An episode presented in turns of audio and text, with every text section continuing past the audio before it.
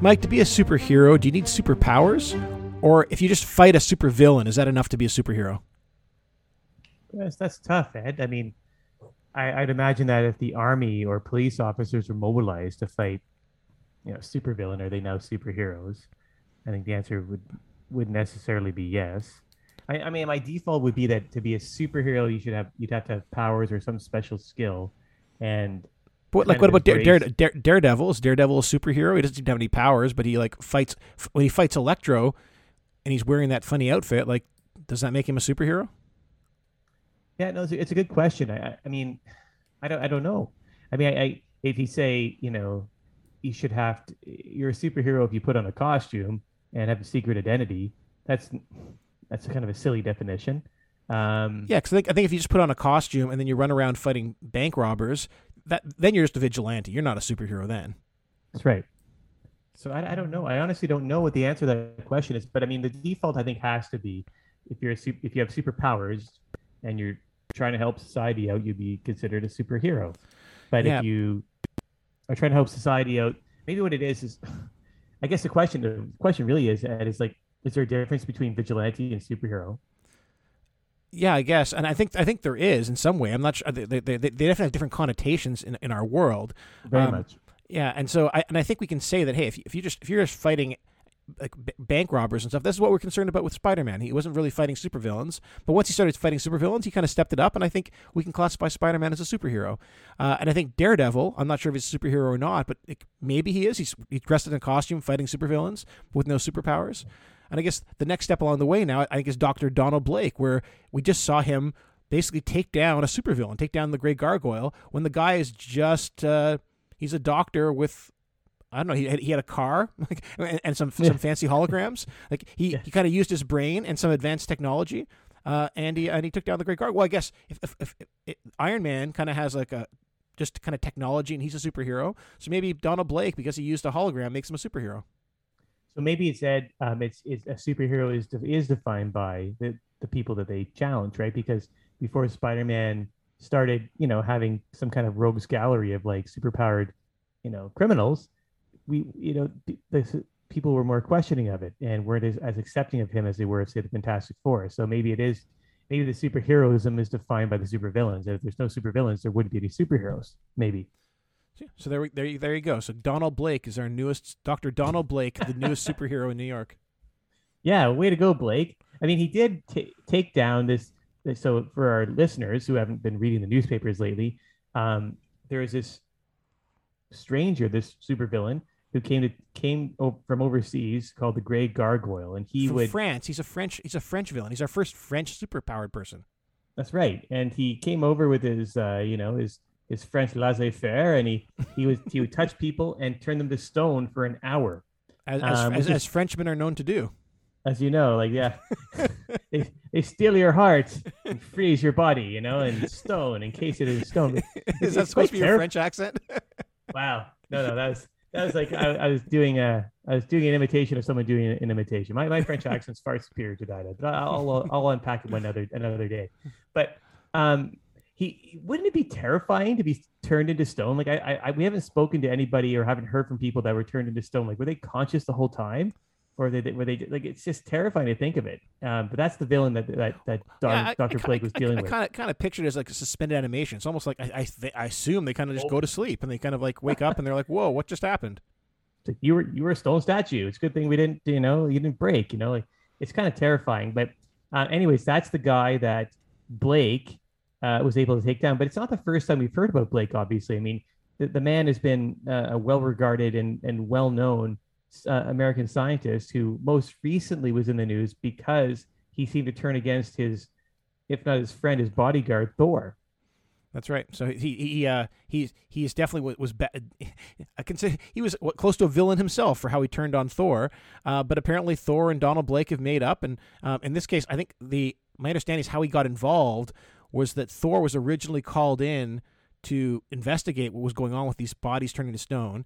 When the there was a taxi driver had been turned to stone, and after he came back to becoming a human, uh, or maybe even before, I guess Thor took the the stone body of this taxi driver to Donald Blake for examination, and somehow, I guess, I don't know, the Grey Gargoyle tracked down where this body was and went after Blake. I'm not sure exactly how that transitioned into like a a, a high speed chase through the city, but somehow it did. And so Blake's involvement within Thor actually caused him to be a superhero himself. But you know what's fascinating is that we saw um, there's footage of like Blake was sh- Blake was shooting the footage of his his conflict with the Gray Gargoyle, right? Which is which is wild. It was like on, it was all, all over the news where he was um, he was using some kind of like 3D or hologram projector to make it look like Thor was there um, to tr- I guess to, to draw out the Gray Gargoyle, and then he was filming it the whole time, and we got to see it all. Like I mean, it's just right. like uh, it's it's not like the Fantastic Four shooting a movie or Thor doing some stunts. And it's not like you know we've seen some footage of these of these battles in the streets. This was like firsthand, first, sorry, first person viewing of this fight, which was uh, amazing. Yeah, and, and and not only was it a first person view of the fight, it was a first viewing person viewing the fight filmed as a hologram. Like it just used like this. Incre- yeah. apparently, it's Stark Corp technology that was provided to Blake um, to go and, and do this, have this kind of adventure, uh, and uh, which begs a question of like, is Blake involved somehow with with Stark Corp and the Avengers, or is this through Thor? Yeah, I, I don't know. I mean, like, it's you think that if um, the Avengers were giving a technology, they wouldn't necessarily give it to Blake unless he was more directly involved or it, it would seem a little irresponsible for someone like Thor if he did have access to Avengers type technology through Stark to just like lend it to his friend Blake, who, well, you know, like, to our knowledge, a, a, a, lot of military groups have like they have like their their like, there's a medic who's like embedded on the team, embedded into the, yeah. the, the, military group. Maybe Blake is the embedded doctor in the Avengers. He, he might be, but I don't think the medic is, is counted on to like engage in, in martial activities, right? So here, um, you know, there's there's a question of like, well, where was Thor during all this? Why, why was Blake taking taking the as a medic taking the lead role, and where was Thor? And uh, we kind of know the answer to that, though. we, we, silly, know, right? We, we know where Thor was. Yeah, with Thor is like, uh, you know, I, I heard it was reported by those people in that plane actually, and that he was like flying around the plane like and then flying through the city telling everyone how he's, he's in love and he doesn't care who knows it like it's just like like a, a schoolboy kind of telling everyone he's got a crush on somebody. He didn't say who, but um, so maybe he was just distracted by, which seems pretty trivial to be honest. That you would, you know, you would not, uh, you would, you would pass on your your superheroing responsibilities to your to the guy you normally protect because you're just distracted by the infatuation you have with someone. well, we don't know. We don't know if that's the reason why. We we know that Thor, so Thor facts facts on the table that Thor was flying through the city claiming he was in love. Um, uh, fact on the table that uh, Donald Blake took on the Gray Gargoyle by himself without Thor's help. Apart from maybe the technology that Thor lent him. So, those are the facts on the table. It doesn't necessarily follow that Thor was not around because he was, I don't know, hitting on a, a, some girl or like fall in, in, a, in a loved in a love dream. Um, it's possible, I suppose, but there could be other reasons. Maybe Thor was ca- called to, I don't know, do some sort of military action in the Middle East. Well, he might have been. There, there's there's many. Exp- it's just what we do know is just before this happened, he was flying around the city like a like a schoolboy with a crush on his teacher, um, and and then he wasn't there. And the guy that you don't expect to be engaging in like, you know, physical acts of bravery did save you know save a number of people because if this this grey gargoyle was not um, someone to be trifled with, he was. Well, hey, so here's a theory. Like when last we talked about Blake and Thor, Blake had had, had basically betrayed Thor, and yeah. Thor kind of brushed it off. Uh, but we don't know how he was really feeling, and so maybe like Thor like w- was kind of sticking it to Blake, being like, "Hey, you you betrayed me. I'm going to leave you hanging out to dry." Yeah, so like even even gods have feelings, and can, and those feelings can be hurt, and maybe that's what it was. If you read a lot of those those ancient myths, gods have a lot of feelings. gods are constantly getting pissed off. They're constantly punishing humans for transgressions. Um, they they they fly off of the handle, and, and Thor, in particular, Norse mythology was like known for like flying off the handle all the time. So maybe that's what happened. Yeah, and if he's truly Thor from myth, and, he, and he's a, an immortal being who's lived a long time you know, I, I think I'd, it'd be hard, I, I think, for him to kind of truly appreciate. This is my me kind of inferring quite a bit, but I'd imagine it'd be hard for him to truly appreciate human life as much as, say, you know, if, if he had a, a normal human lifespan, right? So maybe he just didn't care as much about Blake that he's that Blake was putting himself in, in serious mortal danger, right? That's right. Now I wonder. Now a question: Given given that if that's his his his like op, oper, modus operandi, if he doesn't really care about human life that much, um, who who is this girl that he's in love with? Is it another Norse god? Is it from a different pantheon? Is it is it a superhero? Like we know, there's not many American female superheroes. There's what Wasp, Invisible Woman, Visible Girl. Is anybody else? Uh, no, not to my not to my knowledge. Um, but yeah, I, I honestly don't know. I mean, it's it's that's more for the tab for the the tabloids, I suppose, to kind of figure out. They'll be all over this because it's what like Thor. You know, be ready. You kind of invited this on yourself for these, you know, for the for the magazines to chase you down to to try to like figure out who this special person is. But um, it still is just an odd. I'm just trying to make sense, I guess, of why would Thor leave Blake hanging, whether he's mad at him or not. It's quite capricious and quite callous. But you're right. If he's a if he's a true to form immortal god, kind of it kind of lines up.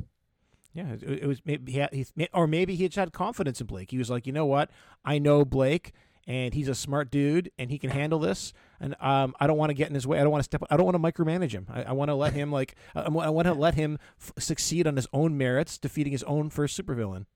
And you know, sure, that's that's quite the the ledge that he let him to crawl out on because like and, and, and we saw the video we saw like the film story footage of what he what he shot where he was you know on a motorcycle projecting this uh this hologram of thor and somehow tricked the gray gargoyle um, to follow him then he crashed into the into the water and that's the last they heard they saw of him um and it's, oh, the grey gargoyle we we know blake is recovered we know blake's okay yeah, but Blake is something that I don't think you would want to do. I certainly don't want to do. Like he ended up fly, you know, racing his motorcycle with this projector into the river. I mean, that's super, super dangerous. Like it's, it's, uh, and and Blake, you know, not to put too fine a point on it, but Blake actually does have a physical disability that's, that's apparent. You know, when you when you see him, he's got a, a, a sore leg.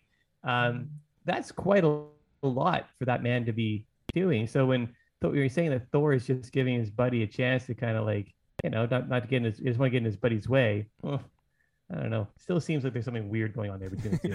what, what, what do they say? With, with, with friends like these, we don't really need enemies. That's right. now, what do you think about like the idea that one news one um, uh, news channel got the footage that we that we saw? Right? Like, it's just how did how did they end up getting, for lack of a better term, the contract to film this stuff? Why wasn't it like public uh, for everybody for all news channels? Yeah, that's that, that that that is a good point. Like, I guess they gave there was some sort of quid pro quo, right? Like we, we don't know what the. It's pretty standard in many cases for companies to provide information to like one media place in exchange for giving them access. They get some sort of control over the narrative. Maybe sometimes that, that control is just, hey, you can't publish until a certain date. You're on, under embargo mm-hmm. until this day, and the media agency agrees to that embargo in exchange for getting access. Sometimes it's, hey, you can have access, but we need to approve the final whatever the final thing you produce. And a lot of media agencies won't agree to that, but some will. And so the, this is fair negotiation. It sounds like maybe something like that happened here, where one uh, news agency was given access to this vid- this video um, in exchange for well, we don't know, in exchange for something. But doesn't that trouble you a little bit? If like if if this is like an if not an Avengers operation, it's Avengers adjacent, that they would um, negotiate for some unknown, unspecified you know, benefit in kind or, or, or money with a newspaper organization. Well, we don't know what they negotiated federal... for. They don't know what. Well, so this this happens even there's a press corps, right? Like not everybody gets access to the the, the White House for the press corps. I think the major newspapers do, um, but there's a selection process on who's allowed to be there and who isn't. Um, they would just I imagine it's the same but, case here. Someone was given access and someone what some other people weren't. Yeah, but to be in the White House press corps, it's not like they give up something in exchange. They, they, there's a validation process, but like from what I understand about the press corps, um, they're all kind of reporting on the same thing at the same time and get equal access in that way, right? So certainly at, at, press conferences, they're all there recording the information. And so what's different here is that it looks like they were given thing. You know, we're we're inferring that they got this incredible. The news organization had this incredible footage that I'm sure spiked up their ratings. And what did Blake or the Avengers get in return? Like, why why would they want to give it just to one news agency if this is they wanted to have it out there? Well, I, I, I think it, it, it, maybe they got a certain amount of promotion because of it, right? Like they they mm-hmm. this news agency agreed. sorry, this news agency agreed to uh, promote this thing across their all their properties to make sure everyone saw it. Like they they agreed to something in exchange for being the ones who got access to it.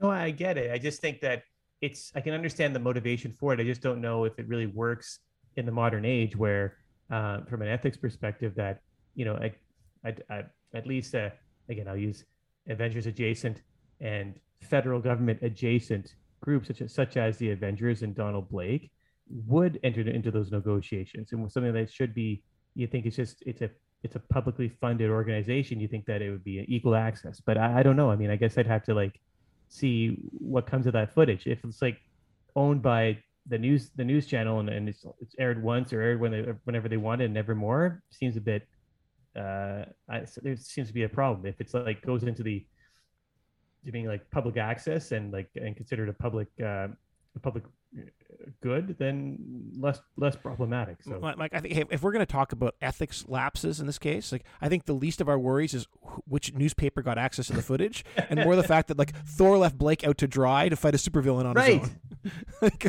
one yeah, one ethics friends- challenge at a time. One ethics challenge at a time.